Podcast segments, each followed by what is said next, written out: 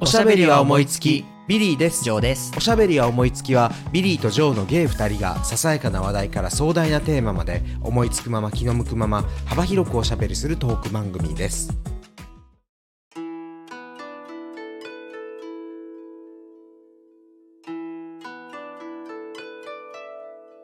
明明けましておめでとうございますいやー。2024年第1回です、ねえ。わーおめでたい。はいおしゃもとしては通算38回でございます。ははい。い、お正月早々これ何日に放送されてるんだろうこれ。この放送は、えー、2日です。あもう正月早々じゃございませんかまだ。そうなんです。皆さんいいお正月過ごしてらっしゃいますか？少しいらっしゃいますか？そのお正月早々におしゃも聞いてくださっている皆さん ありがとうごあざいます。りがとうございます。寂しい人たちですね。やめなさいよ ありがたい人たちだわ。本当だよね。みんなどんなお正月過ごしてんだろう本当に。本当だよね、うん。お正月といえば、うん。まあ、おせちとお雑煮ですけれども、はいはい。ビリーさんちっておせちってどんな風にしてる？うちはね、あのーまあ、関西なんですけれども、うんうん。あの あのおせちはね昔はね、うん。あの祖母がいた頃はねきちっと全部一から全部作ってたの。おーす買ごい。うおしょ買うなんてけしからんみたいな感じだったんだけどね。今はあの買っております。買っててだけれどもあの棒だらとか関西のおしょお正月は割と棒だらを炊くお家があって、まあ、うちもそうなんだ棒だらってあのいわゆる魚ですね。タラ。タラだね。タラのいわゆる干して棒状になったほうほうものを買ってきてそれを水で戻してほそれをもう本当に薄味で炊くんですね。あのー炊いたあのお料理とかあうんのはやってますね。あとはそれ以外にはまあローストビーフ作ったりとかあの母はしておりますね。鴨ロースとかそういうお系うん。あとはなんかおお作りが並んだりとか。まあもう本当にもう純日本風というかそあんなら感じです。うん。ごぼどう様がごぼどう様があそんなローストビーフを自らお作りになるなんてやさすがでございますわね。大したもんじゃないんだけどやっぱりあのやってますね。あのジョー君のとこはどんな感じですか？うちもね、うん。えっ、とまあまあ祖父母がいたところはうん。作ってたりしたんですけど、うん。もう今はあのお重を買ってうんそうだよね。うんしてます。そうなるよね。やっぱねなかなかそんな細かくさあの品目を作れないもんね。できないよ。うん。だからやっぱりね買って。お雑煮とかはどんな感じ？お雑煮はね、ううちはね、うん。牡蠣と鶏肉のう。ん。すまし汁へえね。美味しそう。美味しい。あなんか食べたくなってきたわ。ねえ、うん。本当に。美味しそう。うん、あとまあビリーさんは？うちはねあのー、3日間違うんですよ。ほお1日がいわゆる白味噌の関西風の、うんうん。あのーお雑煮です。ね。白味噌に京風ってやつか。うん。あのーうんうんいわゆる金時人参と、うんうん。こんにゃくと、うんうん。あのー小芋里芋っていうのかな、あれを入れて、うんうん。あと丸餅を焼いたものを入れて、うんうん。で2日目は、えー、とおすましなんです。水菜のおすまし。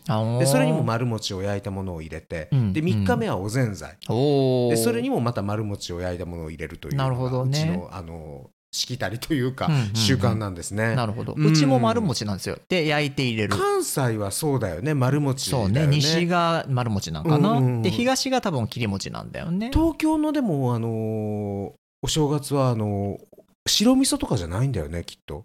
ないと思う。で白味噌だってうちの地方も白味噌とかあそう。じゃないもん。白味噌は本当にうん。京都を中心とした関西の文化じゃない？よ、そうだよね関西風の味付けだよね、うんうんうんでなんか秋田だったかな、うん。なんか東北の方では、うん。あのあんころ餅入れるようなとこもあえー、るんだって、美味しそう。それはそれで美味しそう、美味しそう。面白いよね、うん、うん。食べたいな、うん。なんかそんなん言うたらお腹空いてきたわ。本当にまあ、うん。まさに、えっとお昼も食べずに1時19分でございます。今そら腹も減るわ。今もうね、うん。あの上に耐えてお正月早々放送しておりますけれども。そうですね。えーえーでも初詣とかどっか行く、初詣はね、うん。大体あーでも初詣そうか。最近行かないかもあんまり。あそう、うん。えー。行ってる？行ってるよ。初詣は行ってますね、うんうん。あのどういうとこ行く？なんか大きいあの実家の時は、うんうん。あのうちはもう昔からあの大阪天満宮にはいはいはいあそこの南森町のところに、うんうん。あの家族でもう朝、あ明け方行くのがあのなんか毎年の決まり事で、なるほどね、うん、あれだったけれども、うん。えっと最近はまああとあと近くのねうん。氏神様とお寺とっていうところに行くんだけれども、あとは僕はあの奈良の生駒さんにお参りしたりとかかな、うんでもねあのある時にちょっとあのある人に教えてもらったんだけれども初詣っていうのは、うんうん。あれなんだっていわゆる神様にうん。新しい着物を着せてもらう行事言ってみれば。ほでそれよりも大事なのうは、はい。大払いだって言われたの。大払いってご存知？存じ上げません。大払いって大きく払うと書いて大払いって言うんだけど、うん。12月31日、うん。大晦日の大体まあ夕方午後夕方ぐらいに、まあ、いろんな神社でやってるんだけどそこにそこで、あのーいわゆる1年間のうん罪汚れをうん。払うへといいえと言われてまして、そうなんであの僕その時にねその人にね、うん。どこがいいんですかっていろんな神社があるけれどもうんうん。って聞いて、そしたら東京の神田明神がいいって言って言われたの。でなんで神田明神なんですかって聞いたら、うん神田明神っていうのは平将門を祀ってるのね。将門公を。はい。はいはい。であの平将門っていうのはまあ言ってみたら平安時代のさほう関東のさまああので反乱を起こした、うんうん。まあ言ってみたらヤクザの大藪みたいな人、終了ですよね。そうそうだったわけ、ん。だからやっぱりそれをその方が祀られてるところでいやそのいわゆる罪汚れを落とすと落とす力が強いっていうわけよ。なるほどね。うん、だからうん。一頃はずっと毎年ね神田明神に大払いに行ってた時期もありまして、あなたその頃に東京にいるの？その頃東京多かったのよ年末仕事で。あーあそういうことね、うん。それでたままたま大阪にいる時はどこ行けばいいんですか？って聞いたら、うん。大阪は住吉大社がいいって言って住吉大社っていうのは海の神様だから、うんうん。そういう汚れをねあ流すとザバーン。と流すなるほど。って言われてまあ行ったりしておりますけれども。まあまあ、うん。しかもねすごいあの社格の高いそうそうそう、ね神社だからっていうので、うん。あの行ったりしてますけど、なるほどね、うん。ところで私毎年関西では年末年始過ごさないんですよ。だからあのご実家。に帰っはいはいはいてはい。そう過ごすんです、ん。なので年末年始は相方と一緒に過ごさないんだけど。えー、そう。ちょっと寂しいね。年末年始はうん、私新幹線で帰るんですね、ほいほい。うん、で毎回なんかお弁当買って、うん。駅弁？ちょっと お正月からすいませんでしそっちじた。ゃねえわ。正月一発目からやらかしました。お。正月の清らかな気持ちが一気に本当だよね。切らされた。今ね後ろでこれあのねあの春の海とか流れてんだよ。タンタララララランとかやってさ。もう音が汚れたんじゃないの？本当だよね。まあ駅弁駅のお弁当あす好き。ね駅弁好き。いいでしょ、うん。そう。でなんかそういうのはさまあ、結構そこそこするのよ1000円以上はして今1000以上する。てうんうんうん。1500円以内のところで選ぶんだけうんど、なんかいろいろあって面白いよ。あそうう。んどんなのが好き？ちょっと避けるのが、うん。あのステーキ重とかなんか、えっと、牛肉のそのすき焼き重みたいなのとかはちょっと避ける。なんかのそこそこ値段するんだけど、うん。なんかあんまりなことが多い気がするんだよ。うん。肉しかもさ焼いてさ、うん。あの冷たくしてそう食べるじゃん。硬くなっちゃうもんね。そう硬くなっちゃうのよ。うん。だからそれよりもどっちかっていうとじじばば臭いような、うん。幕の内っぽいようあなわかる。そういうのが好き。わかるわかる。いいよね。私はねかき飯とか好き。ああかき飯とか穴子飯とあか。わかるわかる。ああいうのが結構、うんうん。あのご飯に味がついてるようわなかる。タコ飯とか、ね、タコ飯とかそうそうそうそうそうそうそう、んんいいよね。ああいうの意外とあの美味しいございますよ。う、んううん。ん。あなんか食べたくなってきたわ。お腹空いてる時にお腹空いてる時にこんな 話するんなよって話だよねそう。へえ。駅といえばさ、うん。駅伝？駅伝ね、うん。も うすごいね。なんかもうから離れんわ頭がもう。すいません駅伝ですね。何回も言わないでしょ箱根駅伝。あ今日から。今日からだ。1月2日でしょ？2日からか。2日そうそうそう。うんね、箱根駅伝もありの社会人のニューイヤー駅伝もあるじゃん。か、はいはいはいだからなんか知らんけど年始ってうん。駅伝のイメージなんですよ私、ずっと実家でも祖父母の家でも見てたし。ううん駅伝ね。でなんかまあ若いさ子たちがさ、まあ、特に箱根なんてさ、うん。あの大学生の子たちがさ、うん。寒い中さ、うん。肩も出してさ太ももも出してもさ、うん。一生懸命走ってんだよ、うん。可愛らしい。やらしい目であんた見てるでしょ。やめなさいそういうね。あんたスポーツをそんなね新鮮なスポーツをねどういう目で見てんだそれは。そうね、うん。まあちょっと正直ちょっとそういう横島な気持ちがあることは否定できないけど。やーでもそういう風な目で見てる人って結構いるのかな。いやいいると思う。いやだからね今これって問題になってるじゃん。あそう。そう。なんか、うん。特に女子スポーツとかだと、うんうんうん。あのビーチバレーとかさ、はいまあ、結構さあのまあ水着じゃん,、うんうんうんビキニみたいな水着着てやってるから、あのすごいあの明らかに不必要なぐらいの望遠のすごいレンズを持った人が最前列でうん。もうスケベ丸出しやな。ってで股間とか狙ってさへー。あの写真撮ったりするから。気持ち悪いね。そうそれで問題になってて、まあ、女性選手とかだったらそういうのがいて気になってその大胆に飛び込んでレシーブとかできないとかさなんかそういうプレーにも支障が出たりするぐらいだからまあねそういう人はと当然あの分かったらつまみ出されるんだけど。あやっぱそうだよね。そりゃそうだよね、うん。なんかでもあのープレイヤーもさなんかおちおち集中できないよね。なんかその覗かれてるような気して。そうそうそうう。ん。でだからさじゃあそんなんなんかそういう人が言うのはさうん。勝手な意見だけどさそんなん見せるような格好をしてるのが悪いんだろうみたいな話だけどさ。でもやっぱビーチバレーとかって、ああいうのが、うん。あなんでやっぱ動きやすさとかがさ、直接そのクオリティに直結するから、パフォーマンスに、そうやっぱそれは大事なんだねそういうなるほどね。ことであそう。でまあまあ私はそういう気持ちはもちろんとてもよく理解できる方なんだけど、ええ。でもやっぱりスポーツマンシップにのっとってね、うん。それはね見る方もいやなるほどね。自分を律しないといけないですね。そりゃそうですよ。どこ見てんだって話だかそうごめんらなさい。ちょっとうん。横島な気持ちが出ちゃいました。横島すぎるよやっぱりなんかほらさ聞いたことない？あの東北の方でさ裸祭りってあるじゃない？ソミン祭、っていうの？あれがうん。今年で終わるんだって。も今年う2024年？2024年で。去年はやったの？去年はやったんだって。なんかあれ2月ぐらいにやるんでしょ？冬の裸祭りで、そうなんだ、うん、ただそれがなんでかっていうと、うん。まああの継ぐ人がいないと後継者不足でうん。もう何もう何千年続いたうん。お祭りをいよいよもうやめることにしましたってなんかニュースで出てたのね。う。ん。うん。であのお祭り自体ちょっとその芸好きする祭りといううんか、うん。わかる。一時その裸の男たちがうん。なんかポスターになったことがあってそれでなんかすごくあの普通のね人から、うん。普通の人っていうかまあのんけの人からうん。苦情が来たんだってなんか汚らしいとかってなんか、うん。なんかちょっと確かに、うん。ちょっと卑猥って言ったら語弊があるけどそういうポスターだった時あったよね。あった、でうん。それがなんか言ったら全裸の祭りじゃん、うんうんうん。今ふんどししてんのかな？何しかでもほとんどもう全裸。そうなの？そう全裸の祭りよそうなんだ。元々は。ふんどしもしないような祭りだったんだ。そう。へえ。だからそれでこうお札を取り合うみたいなお祭りなんでしょ、うんうんうん。うんだからなんかねそういう神聖なものをね、うん。そういう汚れた目でね、うん。見る人間がいるから、うん。そういう風評被害もなるし。ビリーさんみたいなね。いや私は清らかに見てますよ。あらそうですか。あなた。失礼いたしました。もちろんでございますよ。だけど、うん。うんそういうふうにねなんか言われちゃったりするとね、うん。なんかちょっと不本意なところもあるだろうまあから、ね。なくなっていくのはね悲しいことだけど。せっかくの文化ですから、うん。うん。いやでもあれうーんやるのはすごいよね。やるのはすごい。裸で例えばこれ変な話まあ祭りとはいえども、うん。裸で歩ける、いや歩けない。あのふんどしつけてても歩けないな。そうでしょなかなか。そうでしょうん。まあでもあれかお風呂場だと思えばいいのかお風呂場じゃないもんだって。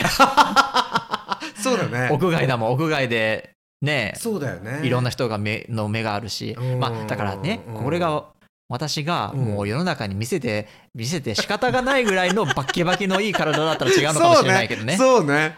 ちょっとね。ちょっと世の中に見せるには。いやいやいやいやいいよ。あなたは私より100億倍よろしゅうございますよ。やや何をおっしゃいます。もうちょっとねあうん。のお見汚しするには申し訳ないちょっといやだけど裸なんで。ね確かにそう思うとね、あのー銭湯とか、うんうんサウナとかでもやっぱり面白いなって思うよね、うんうん。その絶対隠す人、ああもうもうガチガチのガードっていうか、うんうん。でももうブランブランさせてる人、うんうん。であの今本当にさなんかたまにそういう温泉とか行ったら、うんうん。やっぱりうわっと思うのが、うんうん。あのいわゆるもう全部もうパイパンいわゆるうん。つるりんこ、うんうんうん多いよね。増えてるね、うん。うん。いや私も実際そうしたいんですけど。あしたいって言ってたよね。そう。常々したいって言ってたよね。うん。とかさいらないよ毛は。あのなんか本当に顔もね100人いたら100通りだけど、うん。下もやっぱり100人いたら100通りっていうか。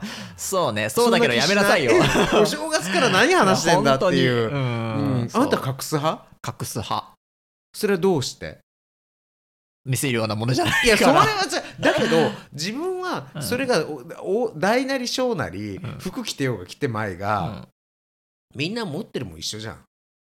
違います。だから100人取れろって言ったでしょ。そうだ100けど人取れじゃない10人取れろって言ったでしょ。いや例えばさうん。一人だけさ山田のオロチみたいなさそういうさ三つ股には分かれてないけど。分かれたらさうえーとかと思うけど大体さ一本たおさ竿が1本玉が2個っていうさそうね。そんなね得意な人がいないなければ私はねもうみんなね顔も違う心も違う下半身も違う体つきも違う、うん。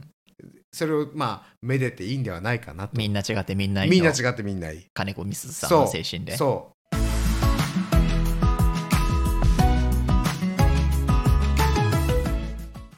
新年第1回の配信ということですので、うはい。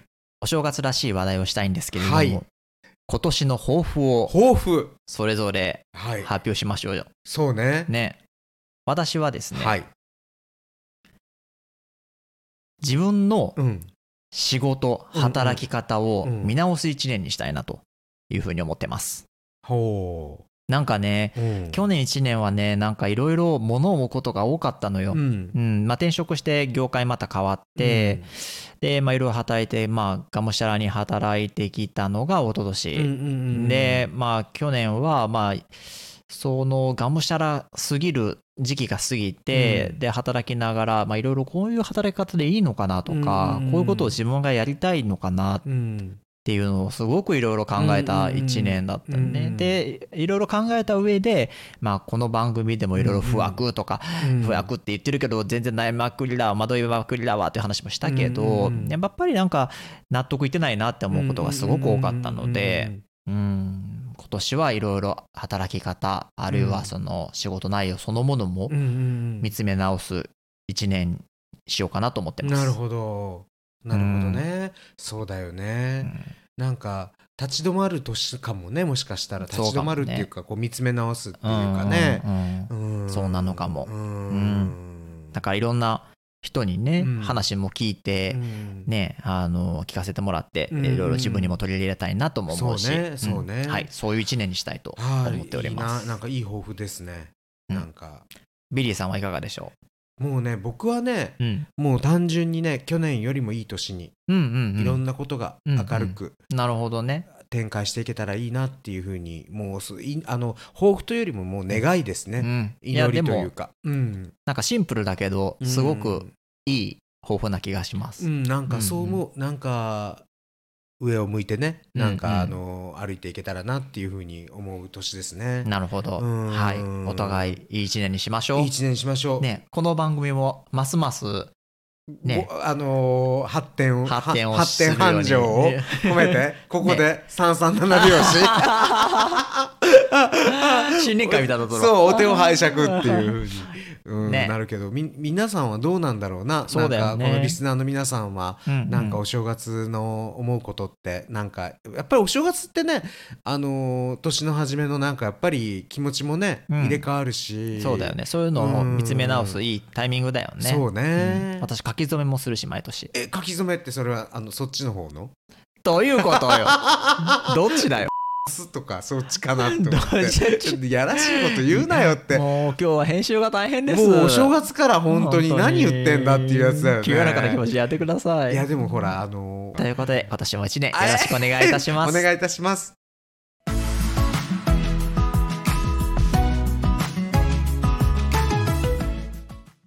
えー、とそれではですね恒例の、はい。まあもう今やもう大ロングセラーラジオ小説となっておるようでございますけれど。コンペキのリンゴ。をはい。第6話はい。でございます、えー前回までのあらすじをちょっと復習いたしましょうか。はい。はい。ジョー君覚えてますか？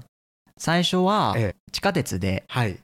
主人公のトシヤとはい。マサキが出会うんですよね、まあそうですね、うん。はい。その後に新宿のゲイバーレイジーではい。トシヤがママにはい。いろいろお話をして、はい。その後、えー新宿の闇の夜の闇の中に消えていったはいはいはい。という形で、はい。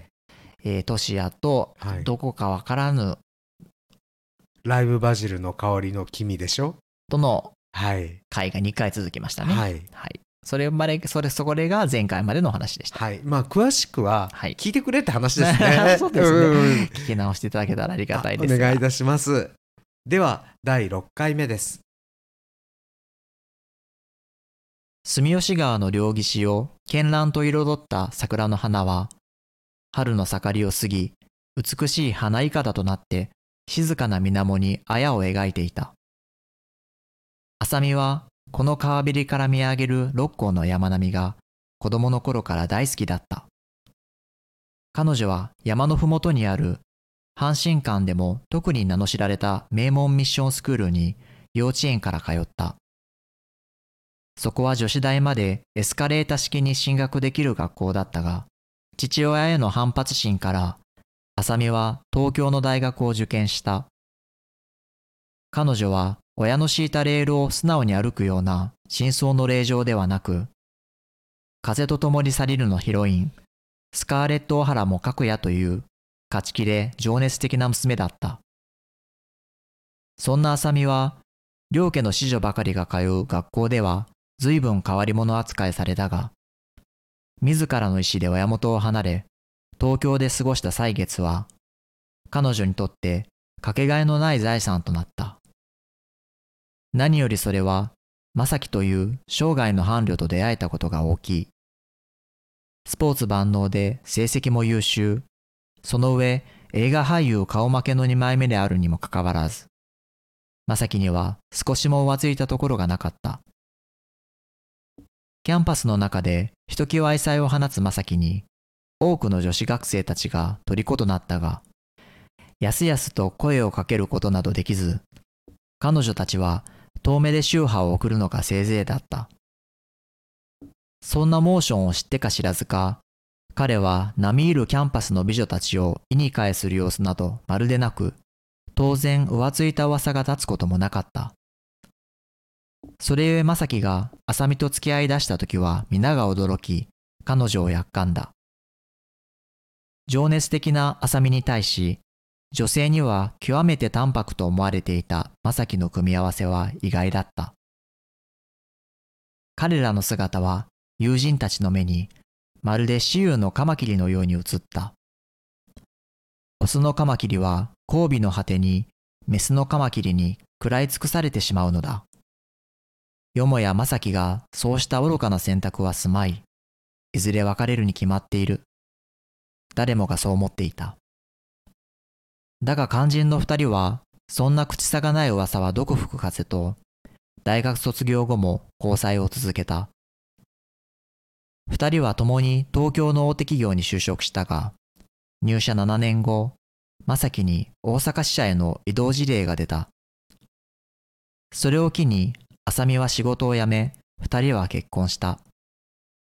関西でも有数の不動産業を営む浅見の父は、見かけにある自宅の近くに新婚夫婦のための土地を用意し、若い彼らには十分すぎるほどの新居を建ててやった。絵に描いたような幸福の中で、若く美しい夫婦はやがて玉のように可愛らしい子供たちを授かった。母となった浅見は、東京で派手に過ごした独身時代とは打って変わって、極めて家庭的な女性へと変身した。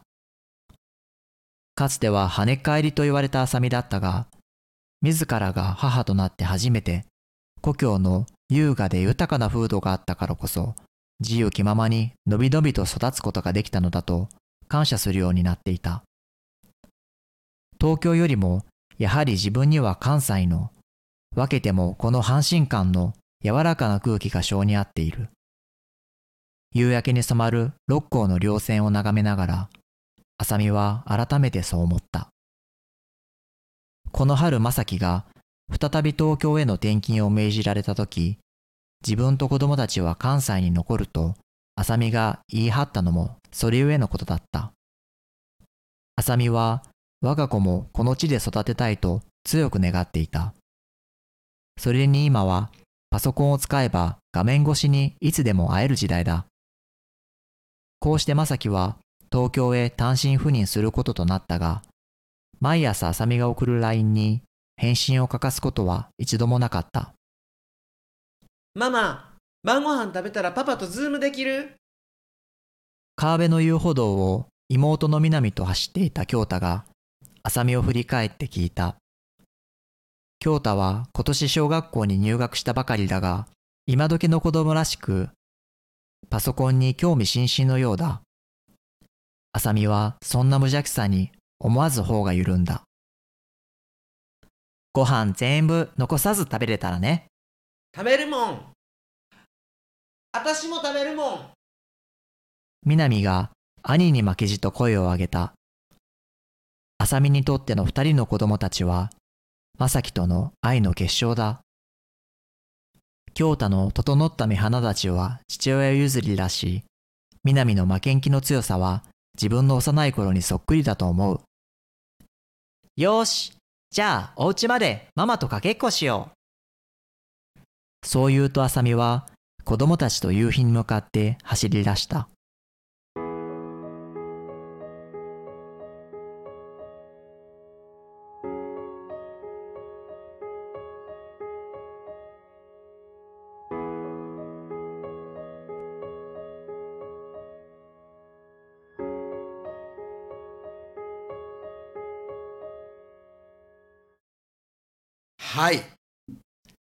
ということで、あさみさんとそう。京太くんとみなみちゃん。新しいキャラクターが出てきましたね。はい。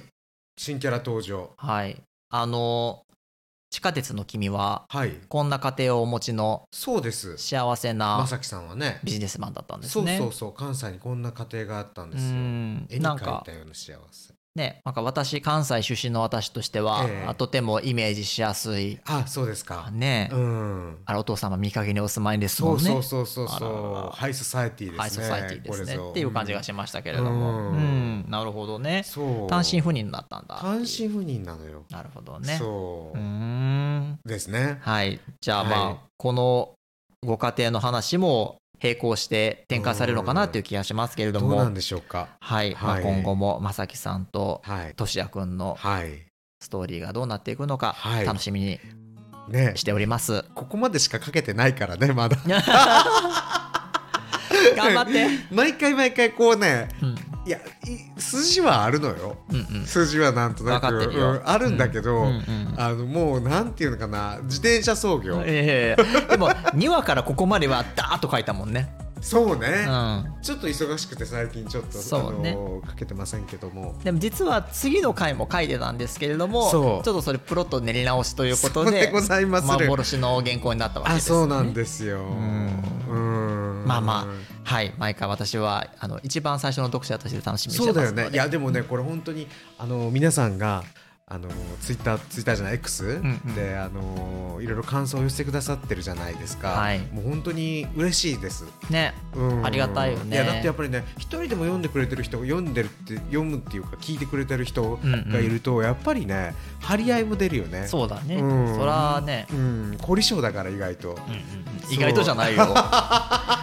とってもこだわり強いよ。こだわり強くだからさ、うん。もっとこうしたらいいかなとか、いやここれはどうなのかなとかで思いながらやってはおるんですけれども、だってこれあの収録の前に練習の音読を2人でやってるんですけどその最後の最後までうん。表現が修正されてるもんね。そう。最後までねうん。手におはから何からね、うんうんうんそうです。妥協をせずうん。頑張っておりますけれども。そうだよね。うん。こだわりと思い入れが詰まった作品ですので、はい。コンペキのリンゴもコンペキのリンゴもぜはい。ひこの先も楽しみにしてくだおさい。願いしますはい、それでは新春第1回の配信はこちらで、えー終わりにしたいと思います。もう本年もどうぞ皆様方およろしく。何卒何卒。よ本当ですよね。ろしくお願いいたします。いやーどんな年になるんだろう今年は。いい年にしたいね。いい。年にしたい。何年、今年は？今年は辰年でございます。辰年でございますか。うん。じゃあもう本当にね辰のごとくねね。上昇気流に乗って。ね、上り竜になりましょう、我々も。竜。にね、うん。竜は下がらないからいいよね。そうだよね。上る一方だから。上る一方だ天に登りましょう私たちもね。ね。はい、はい。頑張っていきましょう。はいおしゃべりは思いつきではインスタと X のアカウントを開設しております。どちらもローマ字でアットマークおしゃおも数字で55アットマークおしゃも55ですのでぜひフォローお願いします。えまたお便りもお待ちしております。番組や各エピソードの概要欄、インスタ X のアカウントのページにリンクを貼っておりますのでそこからご投稿ください。ハッシュタグおしゃおもハッシュタグ、コンペキのリンゴでご投稿いただいても嬉しいです。番組の感想、トークテーマやお悩みまで何でもお寄せください。それでは、ビリーでしたジョーでした。またね